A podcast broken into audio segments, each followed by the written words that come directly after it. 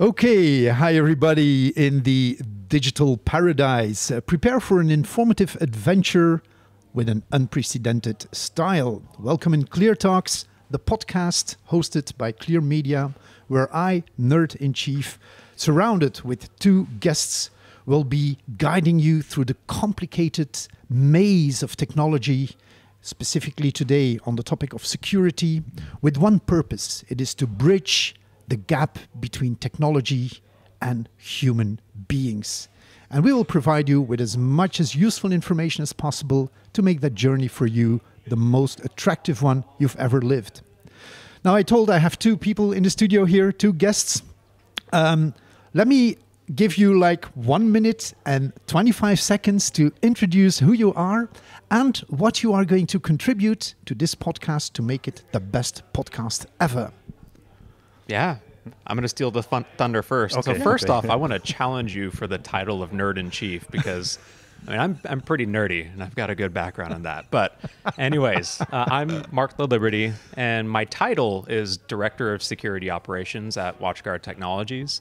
Uh, but as with anything in security and tech, uh, the reality is a lot of hats.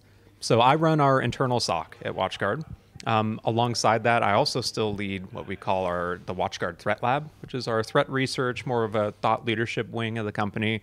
It's the one where we get to do cool stuff and hack things and then talk about it. Uh, and then I also help lead our product security team, uh, WatchGuard PSIRT, running our vulnerability program and our bug bounty program. Um, but so I get the cool perspective of both working for a cybersecurity vendor, where our job is to help secure our partners and help you um, sell security services, while also keeping us secure. So I get to live in the front line and make sure that uh, I both understand exactly what we're trying to sell. Um, at the same time, being able to provide that feedback to our product management team of, hey, here's what the reality is. So my goal over this is to not come at this from the vendor perspective and more from the security operations side of what we're seeing and what we're breathing out there in the field and the different things that you need to uh, adopt in order to help keep your organization safe in this threat landscape we're in. Cool. Looking forward to that, Mark. And what about you? Uh, hello. So uh, my name is Dustin Benner. I work for ClearMedia. Um, my job is not nearly so as cool, I think, but uh, yeah. So I basically do all things that are security related for ClearMedia, from uh, portfolio management to advising our partners, uh, technical support, making sure that our uh, our technical uh, personnel is also trained, and uh, I'm also a WatchGuard certified trainer, so I train our partners on um, the using the WatchGuard Firebox as well. And um, so I guess um, what I would like to see today or contribute today is uh, have sort of the you know the, the disparate puzzle pieces that are security components or security concepts sort of fit together in a way that that our partners see. Oh, okay, now I, I have a better understanding of the way they all fit together, and and be able to to present a, a puzzle that's put together to their customers that makes sense to them. So Yeah, awesome. Makes really sense to That kind of uh, initiative. Good. Now, we all have a bit of imagination. I'm going to take you on a trip. Imagine that I take you in a helicopter and we take off. Are you in the helicopter already? I'm afraid of heights, Cool, so this is he's sweating already. exactly. cool.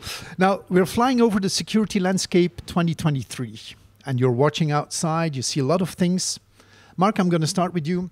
What are three things that you see in that landscape today that are very relevant, that are really important for partners to understand, to enable them to transmit this to their customers? What are the three key things that you see looking out of the window of our helicopter? Yeah, if I had to start somewhere, I'm going to start with just the pure security side of things, and that modern threats are evasive, and the level of experience required to launch a sophisticated attack against a small or mid-sized organization, that level of experience has come down dramatically. Yeah. Most modern threats are fully commoditized now, meaning that you can go on the underground and just buy or license access to a lot of these tools. Yeah. And you don't need to be a pro at writing malware. You can have someone else take care of it for you. So what that means is what used to be attacks that could only target larger organizations and get that return on investment are now making their way down to smaller and mid-sized companies too. So the reality is, we'll probably get into them later. There's some specific types of threats that everyone needs to be on the lookout for. um, regardless of the company size. Yep. There's no such thing as I'm too small to be hacked. Everyone has something of value. If you didn't, you wouldn't be in business. And attackers are going to try and exploit that. I would suggest that later on in this podcast we land over in that area and Yeah. explore some of the details. What is like the second thing that you see out in the landscape? biggest thing is we're seeing a still massive cybersecurity skills gap. So we recognize there's that threat for regardless of the size of the company, um, but it's difficult to impossible to find the expertise needed in order to address that threat internally. Uh, even from like a partner's perspective, someone that is a service provider, it can be very difficult to find the security expertise and offer that to your customers as well too. Um, and that's where we're seeing a lot of things like managed EDR come into play as well, um, which I'm sure we'll get into. Absolutely. I think it's worth landing over there in that area as well. And the third thing that you spot from our helicopter view? This one's less like, you know, in the weeds and security focused, and more from my perspective from a vendor is that the landscape around security in general is changing. So I'm obviously American, and from our perspective, we're seeing a lot of changes in regulation as well too come through from the vendor perspective. Um, so we're expecting to see a change in how that relationship between consumer to the services, not just security, just software in general, that's going to change in the coming years too. Yeah. And why I think this is important is it's driving the discussion about security just in general. So it mm-hmm. used to be from a service provider standpoint, you would have to go like beg your customers, "Hey, we need multi-factor authentication across your organization to keep you safe." And now we're seeing that kind of shift and seeing organizations come to you as the service providers saying, "Hey, we need multi-factor authentication or we're not going to get cyber insurance." Mm-hmm. And that change in just cybersecurity culture and awareness is starting to grow. And I think we're going to continue seeing that take off as well. Also quite challenging, I think. Well, let, let's take some time later on to land in these areas and explore them a bit Yep. furthermore. But meanwhile, you have also been looking outside. Dustin, what I see are the those things same that things. you noticed? Yeah, I see those exact same things. That's awesome. No, uh, you know, I, I think um, something that, I, that I've noticed is, is really, um, and I guess that's not anything new really, but um, sort of a, a misunderstanding of what uh, what the complexity involved is in cybersecurity, thinking it's really a matter of you know ch- checking some boxes and okay now we've we've got this component, we've got that component, we're good to go. Um, so a misunderstanding of the complexity, really, uh, a misunderstanding of what's sufficient, or an idea that there is some idea of that's sufficient. You know, we we we've checked these boxes and and and that's that's enough. Um, and also, uh, I guess maybe an, an a difficulty, or uh, I don't want to say an unwillingness, but really to to convince customers that of, of their of their misunderstandings. So that, that really the idea of okay, we have these basic components. We've never had any major incident take place, so it's probably fine. Um, but that that's really um, yeah, not not really the case. And so that that that challenge, I guess, of, of bringing the or getting the customer to understand the the complexity and, and what's required to face today's challenges is uh, is yeah more difficult than ever. But again, you know, I think things like uh, regulation, uh, compliance, things like that are really changing the that conversation. Cybersecurity insurance. Uh, we have NIS2 uh, coming up in in um, uh, very soon uh, next year, uh, and you know these are all very positive things to you know, I guess the, then then the customer doesn't really need to understand necessarily the requirement. The requirements there, and so you have to uh, Yeah. comply. So But so, I, in, in a nutshell, I hear you say that the narrative, the storytelling is changing a lot. The people involved and the maturity or the, the, the direction of the questions, who asks what to whom, is changing. So there's a lot, lot going on in that, that area. Now, while I was flying and I was listening to you, I also saw a lot of vendors on the market. And then I see partners on the other side whose customers have questions like what am i paying for and and don't i pay too much and do i really need all of this so maybe in the end we can also have a, small in between stop over there as well and explore some tips and tricks that partners can use to clarify and simplify the complexity of the security landscape for their customers okay are, are we ready for the first landing Mark? I am Yeah? happy to get out of the air. Yes. and while you were talking about that that point of uh, of, of the threats, um, I remember a quote I read on on the K4 site, um, which is uh, like um, hackers they don't break in, they log in. So would that be a good starting point to start our explorative That's journey in? a perfect starting Yeah. point. And so to elaborate on that, Yeah. what you're saying is authentication is our cornerstone of security. So we design all of our systems to keep the bad guys out and let the good guys in. And typically how we differentiate them is with a set of credentials. Hopefully that's a strong set of credentials backed up by multiple factors with MFA. But in general, it's if you've got a set of credentials that are valid, you can log in and potentially bypass a lot of security protections, depending on like how you've set up remote access. Maybe it drops that person directly on the network. And so this is a pretty substantial risk for organizations that don't put thought into how they secure that access and how they secure the identity. And we're also seeing a shift in threats as well too. So it used to be, and it still is, multi-factor authentication is the single best thing you can do to protect against a stolen credential. But even now, that's not enough to protect against every threat that's out there. We're seeing types of attacks called adversary in the middle techniques, uh, where the attacker will insert themselves in between the victim and a service they're trying to access. And long story short, they're able to even circumvent multi factor authentication protections by using social engineering. And so we see trends now where you still need the technical controls like MFA to protect you, but we need additional focus on social engineering training as well too Yeah. to stop our users from becoming that victim uh, when they again become one of our weakest links as Yeah. sad as that is to say. This all makes extremely much sense, but I'm just a very small company. Why would a hacker be interested in compromising my IT infrastructure? Well, I mean, I think if, if a small company is is hacked, it can be equally catastrophic for that small company as it is for maybe even more so than for a, a large company, just because there's less resiliency, uh, there's less wiggle room, I guess, to be resilient in, in that in that instance. So really what's it worth to you? It's not necessarily always worth you know or, or about what your the value of your data is on the dark web or whatever. It could be but it's not necessarily the case. It's what is your business worth to you?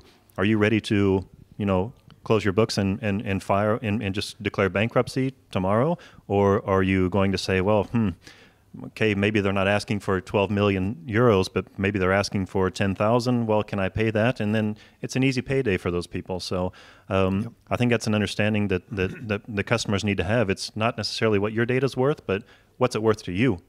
And it's Yep. worth a lot to you. So you'll be willing to pay whatever it takes to get that information back. and even so. beyond the data as well, even just the reputation hit from becoming the victim of a cybersecurity incident can drastically harm your business. It's like, let alone, you know, in, uh, cyber insurance premium increases because now you've made a claim, but the loss of downtime, the loss of revenue while you're recovering. Like, let's say you've got great backup and restoration procedures, but, you know, great could still be one to two days potentially to get everything back online.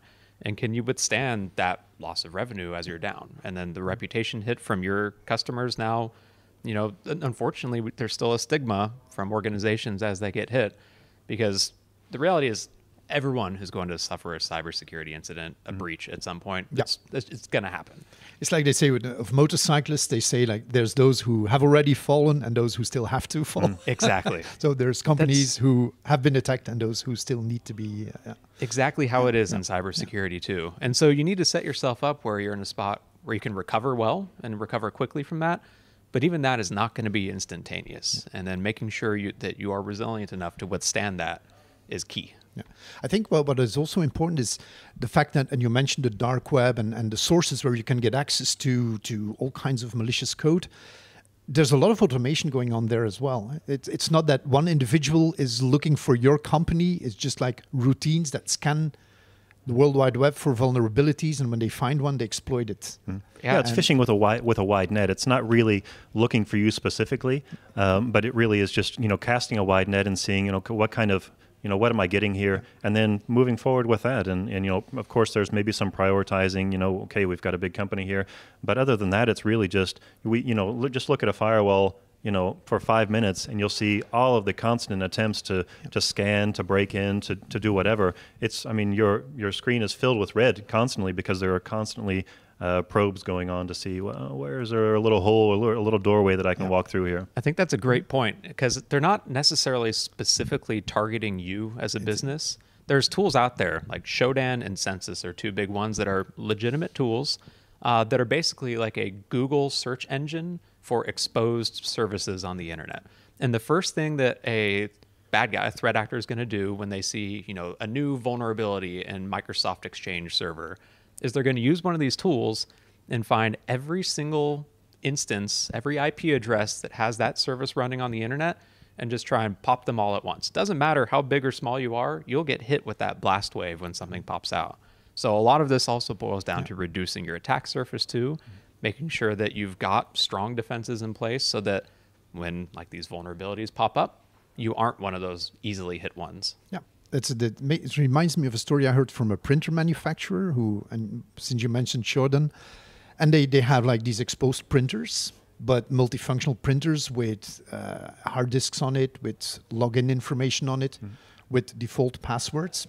I don't have to tell you what happens later once you get access in the network. Yeah. But these are things a lot of people are not really aware of. Do you agree with that? Like the whole Internet of Things, the whole array of connected devices and threats? I want to say tip number one for people listening don't put your printer on the internet. That's probably a poor decision. Yeah. Yeah, I mean, I, I think it, it, at a certain point, people need to understand that they uh, contribute to the cybersecurity of a company, whether they want to or not. That too long they have thought, you know, that's IT's job. Uh, you know, I should be able to click and do whatever. Uh, nothing should happen because you know, IT should have taken the, the necessary uh, steps to protect us. But um, uh, sort of a an analogy I use is when you leave your house in the morning, you close the door, you close the windows, you lock it. You don't just leave it all open for ease of access and say, that's the police's job to make sure no one breaks into my house. You're not going to do that. You contribute to the security of your home by doing those things. And so it's equally when you are working with, you know, the digital real estate of, and, and, and data of your of your company, you also have some responsibility to contribute to that and, and, and understand how to use your identity, your access in a responsible way. Um, if you see something, say something, you know, report the phishing uh, that you've received, things like that. And so, you know, user awareness training, security awareness training is really an important part of this whole thing. It's really a, a holistic approach. You know, security really requires a holistic approach. And that was another good point of like part of this is also from that IT and security professionals perspective too of making sure that you're building that culture internally so that your users are comfortable coming to you. Like I, I don't want to lead with the stick. I want to lead with the carrot because when one of my users uh, falls for a phish and they realize they've made a mistake, I don't want them afraid to go report it to me. I want them to be my first line of defense there, the scout, and be like, oh, I think I fell for something. Let's let security know. Mm-hmm. In our perspective, it's not to go and then name and shame them. It's to take the information and work and mitigate whatever the potential damages could be from that one. Mm-hmm. Yeah. And a lot of that is just building that culture so that they're not afraid to come to you. Is that something a, an, a ClearMedia partner could build a business model around, like put that in the security service, for instance, and say like we also include awareness training? And what do you provide with regard to that that's right. Yeah, there, there, there, are platforms out there that uh, that that offer uh, security awareness training, that offer phishing uh, simulations. Um, from Microsoft, uh, Phished um, as just a couple of, mm-hmm. Uh, of options, but you know partners can also custom you know tailor their own training to their to their customers to, from what they've seen. Uh, so that's I mean it's something that is really uh, indispensable nowadays. Yeah. Uh, and, and sort of the, the automated platforms are really the way to go in the future because it's just certainly if you've got a lot of customers, a lot of small customers, you can't be making all of these you know trips to every it's just labor intensive so you really want to find something that's automated to uh, that's going to be effective and keep things on a regular basis so it stays front of mind because if you've done your cybersecurity training once a year how many people were gone during that time how many people were absent sick missed it on vacation um, and, and they still need that information. So it's, it's better to have something that's automated every couple of weeks, every month, you know, so that the, it's, they're reminded of this. Oh yeah, cybersecurity is a thing that I, that I need to be aware of. Um, and with so. phishing, it's all about teaching the end users to be skeptical, skeptical about everything they see. Uh, you want them to be suspicious and not just trust something at face value. Like I love it personally. I can tell at WatchGuard, I run our program internally, and I can tell it's working because now anytime like HR sends out something that just looks a little bit suspicious, we get dozens or hundreds of reports to us mm. saying, "Hey, was this you guys or yeah. was this HR?" And yeah. it's you know I love that because mm. it means that they're they're considering it, and mm. if it looks yeah. a little bit sketchy on face value, that's great that they're not just immediately Yeah. going with whatever the request is. So you're definitely also drinking your own champagne, which is what Exactly, partners better do as well. and it's it's Yeah. a good way to validate that your program is working too. When you've mm-hmm. started building that culture and your end users work with the IT or security team, whether it be in-house or whoever you're working with, as like a cohesive team to try and respond to these threats that we're seeing. Awesome. Cool. Now, let's maybe get back into the helicopter and fly Please to no. the second stop.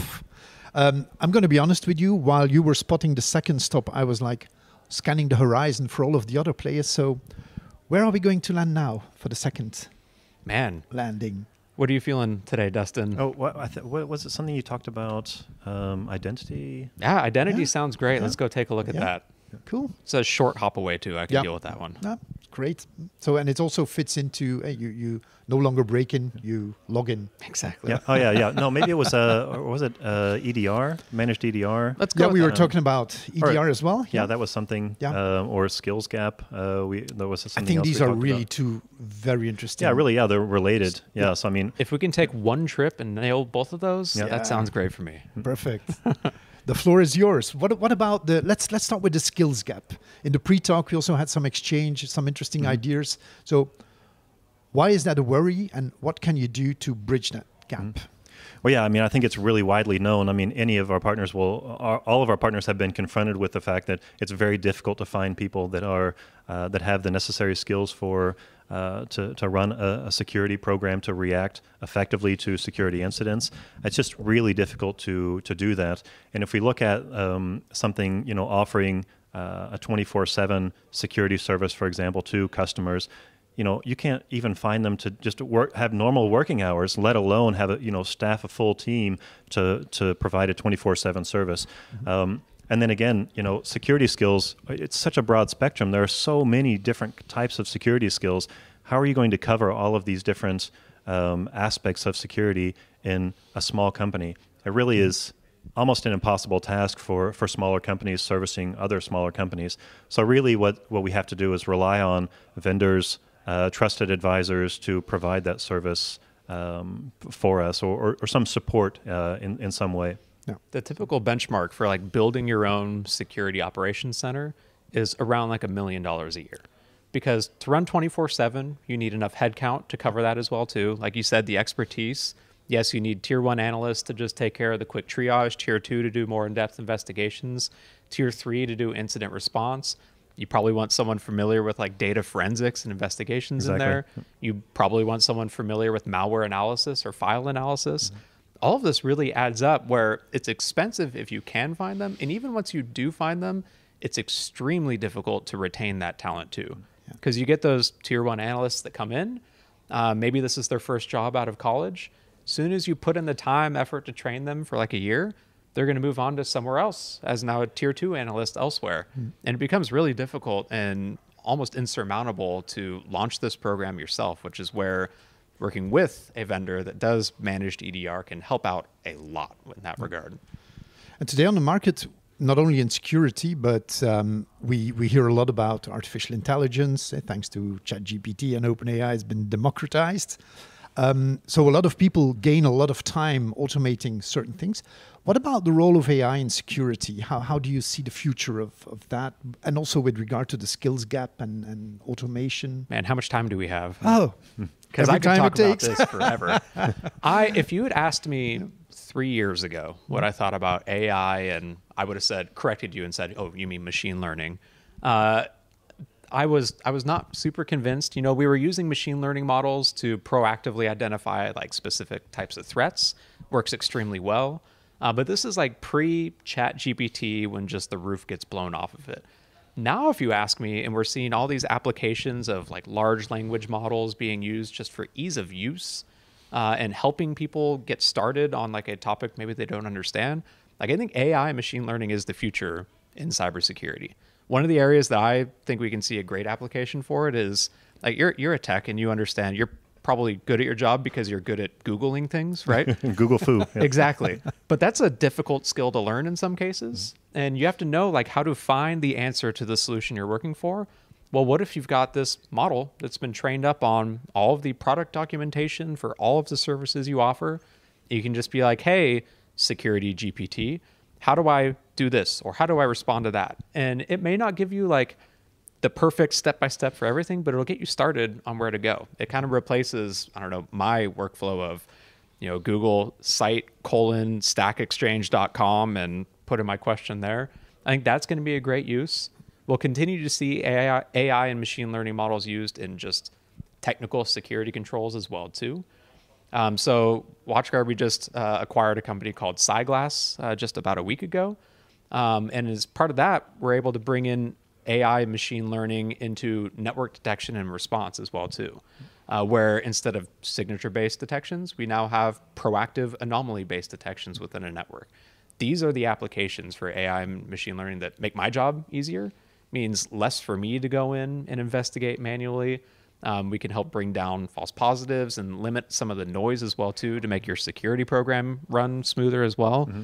Like this is the future that I'm now fully on board the AI machine learning train. Uh, way different than if you'd asked my jaded and somewhat cynical answer three years ago. Yeah. And so it's definitely something partners should follow closely as well. Yeah. Like, yeah. well, I think the, I think the vendors are really going to lead that um, that movement in that direction because it's something that's complementary to. Uh, it's definitely not going to replace the skills shortage or anything like that. It's just going to uh, make response uh, and uh, more effective, make um, you know cut down on false positives, that noise, hopefully lower that noise floor. Um, and, but at the same time, I think it's also something that is you know also works against us. You know, adversaries are also using this to you know lower that threshold of knowledge to to launch an attack, just to make it even easier for them to, um, yeah, to to attack you know anybody really without with with a with a low skill level. And so it's it's certainly something that's uh, um, that works in both directions. So I focused on the defender side, but on the adversary side, uh, it was a few months ago we saw something called WormGPT pop up on underground forums, mm-hmm. and it sounds you know big and spooky, but the reality is it's a large language model similar to ChatGPT that's been trained up on, I mean, probably not as great of a data set as OpenAI has mm-hmm. access to, but still very strong and capable model, but without any of the guardrails that OpenAI or Google or Microsoft would put in place to protect it from being used for abuse. Which means a adversary can go on and license out or rent access to this and then potentially write convincing spear phishing messages at scale. Mm-hmm. And it means you don't need to put in the hours as an attacker to carefully craft it for each of your would be victims. You say, hey, WormGPT, here's who I want to target, spit out phishing messages. Oh, and by the way, just go ahead and send them for me as yeah. well too. Yeah. That's the future that we're going towards from a attacker perspective. And we need to make sure we're capable of detecting and blocking that from the defender side as well. Yeah. Which is again a, another good reason for even the smallest of companies to not think I'm not never going to be touched because I don't exist in the eyes of the hackers. Mm. Yeah, That's the barrier is yeah. getting lower and lower every day, yeah. and as that barrier of entry for launching sophisticated attacks comes down, the potential number of victims goes up. Yeah. And the, the, the amount of effort it takes is also you know reaching a, a zero level. You know, it's you should log on to some uh, some AI thing, some AI platform. You know, mm. make me a phishing mail like this and you've got it, and just give your list of. Uh, it's just it's just way too easy to do nowadays. So it's you know I mean when you take that into account that the the ease of attack, then we we really see the likelihood of attack also increasing. So that you know likelihood threat gives us risk, so our risk is increasing. Yeah. So anticipating is one thing, detecting is one thing, and responding in the quickest of ways and, and recovering is, is the third thing. What about well, what are the things that we can expect in the field of uh, detection response systems, EDR, XDR? Um? It's really so. Our vision is all about bringing in all the tools together so that you can quickly respond to threats as they pop up. We're seeing this a lot with vendor consolidation, where all of your security services managed through a single pane of glass can help you quickly respond. And so our perspective, or at least my perspective, um, is that our future is going to be more of that consolidation to make it easier to manage, easier to respond, uh, and that will help bring down the response time as attackers can speed up their attack time as well too. Mm-hmm. Yeah, certainly that, that consolidation really is a is really an important part for, for partners who have a large number of customers to to service because if they've got, you know, a myriad of tools that they're using, all of these different platforms, they've got to keep in mind all of the you know, they've got to manage all of those platforms for one.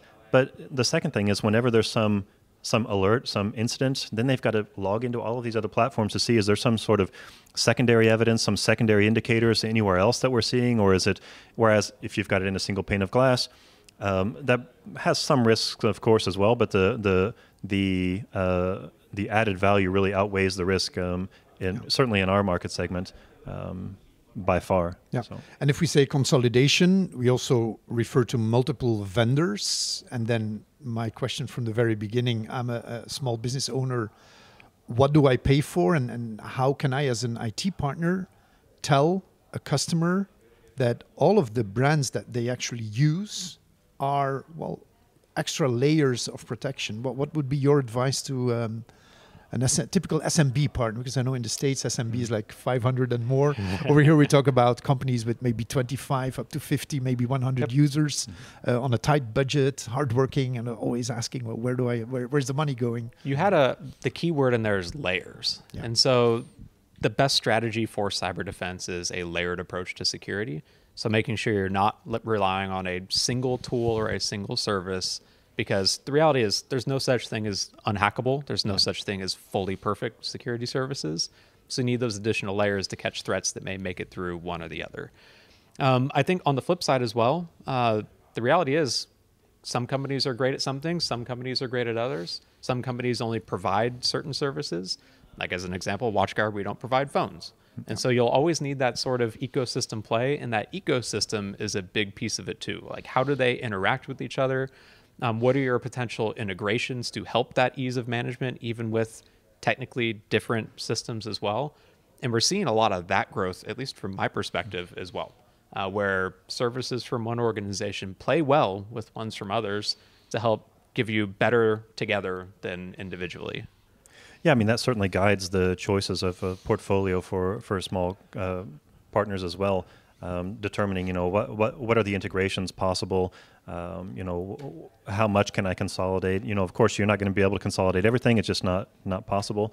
But um, yeah, that's certainly something that is uh, at front of mind for our, for our partners, that, that consolidation and integrations. WatchGuard has a, you know, a, a great very extensive list of, uh, of, of integrations that we've used yeah. uh, quite quite often for um, like integrations with SIEM uh, platforms like uh, like Rapid7, for example, or, or Sentinel, things like that.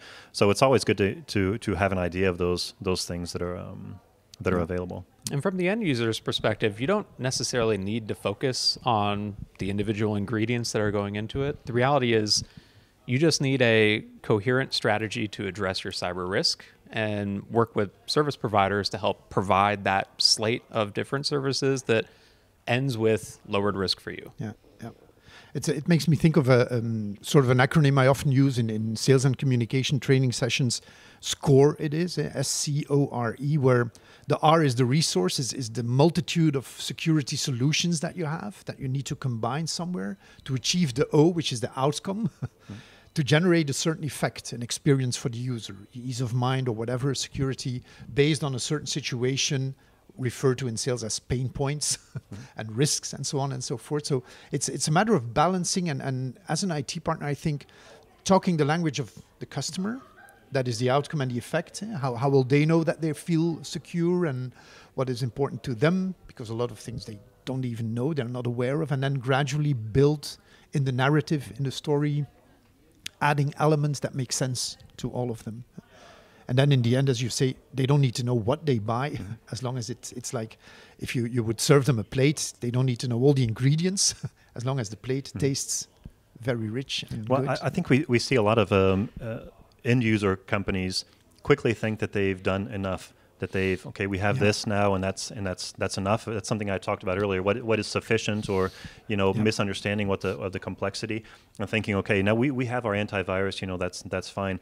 but really not understanding that there is um, yeah that there that there is a that there's a much greater complexity of it to that, that there is a much greater complexity and that they need to follow their trusted advisors yeah. when they uh, when they're considering you know what what how far they need to go. Of course, you don't. The medicine shouldn't be worse than than the cure, of course.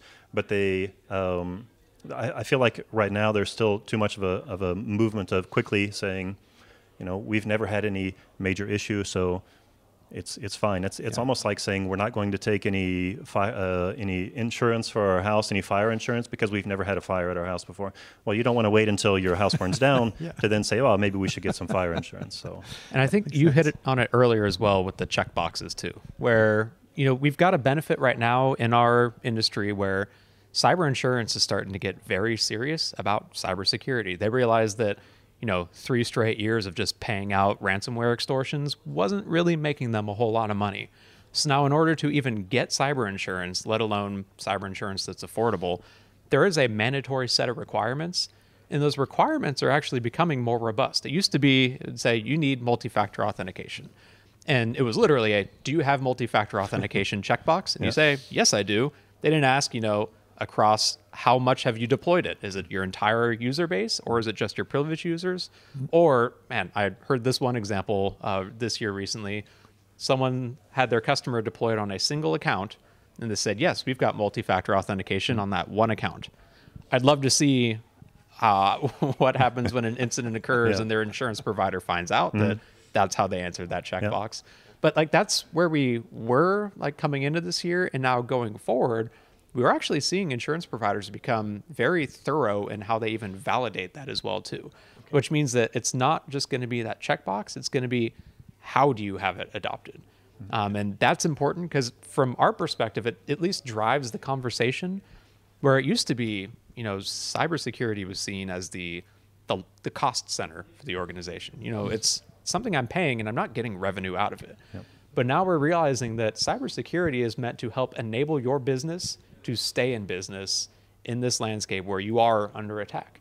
And I think cyber insurance is a piece of it, helping drive that, and also just culture in general has started to grow. Uh, my mom is asking about cybersecurity, and that's my my metric for like how well we're doing as an industry. When her and my grandmother are starting to question about things like social engineering, it's great. It makes my job easier. I'm sure it makes your job a little bit easier too. Yeah, certainly. Yeah, you know, it's you, the the everyone uses these digital tools nowadays. It's such an integral part of the way that we work that the idea that we're that, that we've quickly secured it enough, you know, really is is kind of crazy. You, you really need to. You can't. It's it's almost difficult to um, overvalue these these these tools because if we don't have them available to us then it's really everything grinds to a halt very quickly. So the you know i think that that the, the customers really need to understand that the that um, I, I just I keep returning to that point of what's what's enough, and of course you don't there there you have to find some way to implement these things without too much user friction, uh, where there's you know there's some you know, productivity is also important, but I really think that they um, really need to understand that um, these are critical tools for us. This this continuity of our of our company is really critical, and how fragile it is um, nowadays if we don't really think about it in a in a, in a holistic manner. Yeah. You mentioned cyber insurances as one motivator to get everything uh, checked. Uh, there's also NIS2 coming up. How will that affect if, if there would be like two things you say this will impact the typical SMB customer? What what are you thinking of? Well, it, well, well, NIS2 really depends on the, the sector that you're in and also the size of your company. So, for a, a lot of small companies, are really don't have many requirements in terms of, you know, for compliance. But um, it, it really it, it, it really is important to know whether or not you do uh, are, that you are bound to some requirements for compliance. Um, but really, what I think of um, NIS2 is that it's such a good provides such good guidelines that are just great for everyone to apply. I mean, start with the the small, you know, set of guidelines. You know, start working on these things. You know, do I have an inventory of my assets? Do I have um, any any type of incident response plan? Do people know what to do when something happens? Who to call? What you know? What who's responsible for what, um, and then work your way up from there. It's really such a good roadmap that's available to everyone. Uh, you know, just start working on these things. Start start you know chipping away at this at, at all of these requirements. It, it could be easy to, to to look at it and see like and feel overwhelmed. That's why I say start at the start with the small. You know, get these basics out uh, out of the way. These are all best practices that everyone really should be implementing. So even if you're not required by law to follow these, I mean, it's really a good idea to. I mean, think these are really good- great suggestions. A good uh, key takeaway: don't wait for something that forces you to do it. Anticipate. And we're seeing this in the states as well too. So in the U.S., we've got a federal organization called the Cybersecurity Infrastructure and Security Agency, or CISA. Uh, you probably see a lot of co-branded releases from them and our international partners as well about specific threat actors. But just based off the name, they are specifically for securing federal government and civilian agencies and critical infrastructure. But the reality is, all of the guidance that they put out is applicable to anyone. For example, uh, they came out with their cyber performance goals. Uh, I think it was around last year now, which it's a way for an organization to gauge where you're at along your cybersecurity maturity with specific, actionable, like bulleted list of here's what you should be doing and how to do it. And I think it does a great job between like the CISA cyber performance goals and NIS2, mm-hmm. of kind of slowly bridging that gap from the framework of here's the 10,000 foot level of what you need to do down to what you can actually take to your board or your business or your CEO and say, here's why we need to be doing this and some of the things we can accomplish quickly for good return on investment. And I think across the world, we're finally starting to see this with government agencies, regulatory bodies, not just come out with, you know, the high level, what you need to do, but actually good guidance on how to get there too. And I love that. Amazing. Yeah. You want to add something, Dustin? Well, I just uh, yeah, it's just it's Yeah. so, it's so late really that we got to this yeah. stage. This should have happened so many years ago. It would have saved so many people a lot of headache. That if if if this clear guidance would have come out so long a long time ago, because it really you know cybersecurity has so many aspects, so many domains to focus on, and a lot of times we just don't think about those things. Like oh yeah, there's also this and there's also that. And when you have these clear roadmaps to work on, you see it all put out in front of you like okay, and I, it's not all sequential. I can work on this, and in the meantime, I can work on this and that, and everything is even if it's not perfect. Every little thing that I do is strengthening my my company uh, in the meantime. And so, yeah, I just think it's great that it's there, and I hope that you know that partners really and, the, and their customers really pay attention to it and and you know really get to work on it. And there's it's important to remember that there's no such thing as perfection in cybersecurity. You're never going to reach a point where you say, "All right, I'm done." like the reality is, it's all about continuous improvement, and that means you got to start somewhere. So using things like NIS2 to be able to at least find out what your benchmark is, where you're at right now, and then find those low-hanging fruit that can give some good return on investment is key. And you just iterate and improve where you can and get stronger and more mature and more resilient over time that's what you need to focus on. Don't focus on trying to get to the end destination. Focus on the journey there. the journey and step by step move on with um, now so for partners the good news is that everything becomes much more materialized there are much more guidance um, there is apogee by watchguard every year as a source of information um, what other advice would you give partners to stay up to date with regard to the topics that we have just discussed For me, it's always stay plugged into news sources. Cybersecurity is a changing landscape, and so understanding what the threat threat landscape is is key to how to defend yourself. Like, man, it's just been in the last year we've seen this explosion of AI and machine learning uh, really start to accelerate some sophisticated attacks. And if you're not plugged into understanding how this might affect you and your customers and your end users, uh, you're going to fall behind. So staying up to date on what the latest trends are, staying up to date with what your latest services you can deploy are, is going to be massively important. I just want to say real quick, like um, if if you use a certain platforms, uh, say for example, you know uh, Microsoft or VMware or something like that, subscribing to their security advisories is already a really good idea. So you're aware when these things are, uh, you know, when there are security advisories and what action you need to take to remediate, you know, or or whatever it is their recommendations are. I think is a really good good place to start and if you have some people in your organization who are interested in security, who maybe want to evolve in that direction, you know, have some sort of specialization. I mean, I don't know which sources you you read, but you know, something that I look at almost every day is Bleeping Computer, uh, bleepingcomputer.com. They have a you know security news. You know, just to sort of as a as a starting point to sort of dive deeper into the the topics that are brought up. I think is a really good one. You know, you can skim through it and quickly see you know what things are relevant to you and what are not.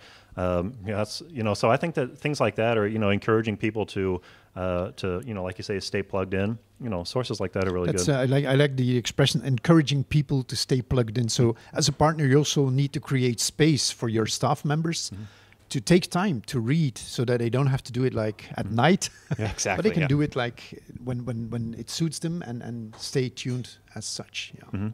perfect Yep. gentlemen i think we're almost out of gasoline with Ah. this flight yes but we'll in for a safe landing so while going back to uh, to um, the, the ground base if there is one key takeaway you would like to share with the ClearMedia partners in the field of security like this one thing you would like to share with them I went first last time. You want to? Oh, okay. So I don't have Sure. to steal Yeah. your Well, I think I, I'm going to sound like a broken record, you know, because I, I mean, I, I just keep returning to the same thing, but it's just something that really just sticks in my mind, uh, and that is, you know, sort of the the idea of um, what is what is sufficient, and and and understanding that you, not, it doesn't always have to cost a lot of money to be. Uh, an improvement in cybersecurity. It's not always about buying another component. Those, you know, having the tools there is important, but it's not only that. It's also making sure you have processes and procedures and, and that your people understand what the you know what to do when when the crap hits the fan. Let's say it in the in a nice way, um, and also you know having policy, having you know all of these things that that really contribute to uh, a, a security culture in your company. I just think it's it's really important, and I think our partners can really contribute uh, to the cybersecurity. Uh, you know of the of their customers by Yeah. guiding them in that and and helping them helping them improve. Yeah. Perfect. So move from the pure interaction uh, or transaction of licenses and solutions to an ongoing interaction on topics and Yeah, an ongoing Yeah. an ongoing path towards you know imp- of improvement Okay. of, of the general cybersecurity. Yeah. Perfect. And I'm going to take that and build on it as well Yeah. and say that what is sufficient is a moving target. And so part of it is just staying in the know of what you need to, what's affecting your company, what's affecting your sector, what's affecting your users, and making sure you've got a strong defense capable of catching that. And a lot of that comes down to just making sure you've got the right tools deployed, the right visibility in place in order to catch some of those more newer and evasive threats and set yourself up in a spot where you can quickly respond to whatever slips in through the cracks in the walls. Because again, reiter- reiterating what we've been saying, uh, there's no such thing as a perfect defense. Every organization will fall off their motorcycle at some point. So make sure that you've got the right padding, the helmet in place. The well, in the states we have to rely on medical insurance, but the medical insurance to recover from that potential incident, and setting yourself in a spot where you can continue chugging along. You've got strong resiliency in the face of what we're seeing out there. Cool. Dustin, Mark, thank you so much for your valuable input in this podcast. And you out there listening to us, it has been a pleasure having you on this podcast too as audience. Um, we are really keen on receiving feedback. We have a special email address for that. It's called cleartalks at clearmedia.be. Cleartalks at clearmedia.be. So give us your feedback if you want to hear a topic, if you want to dig into something, um, if you want to do things or see us do things in a different way. We like to hear from it. And meanwhile, give us a like, share this podcast, and enjoy life and keep your customers secure. Thank you.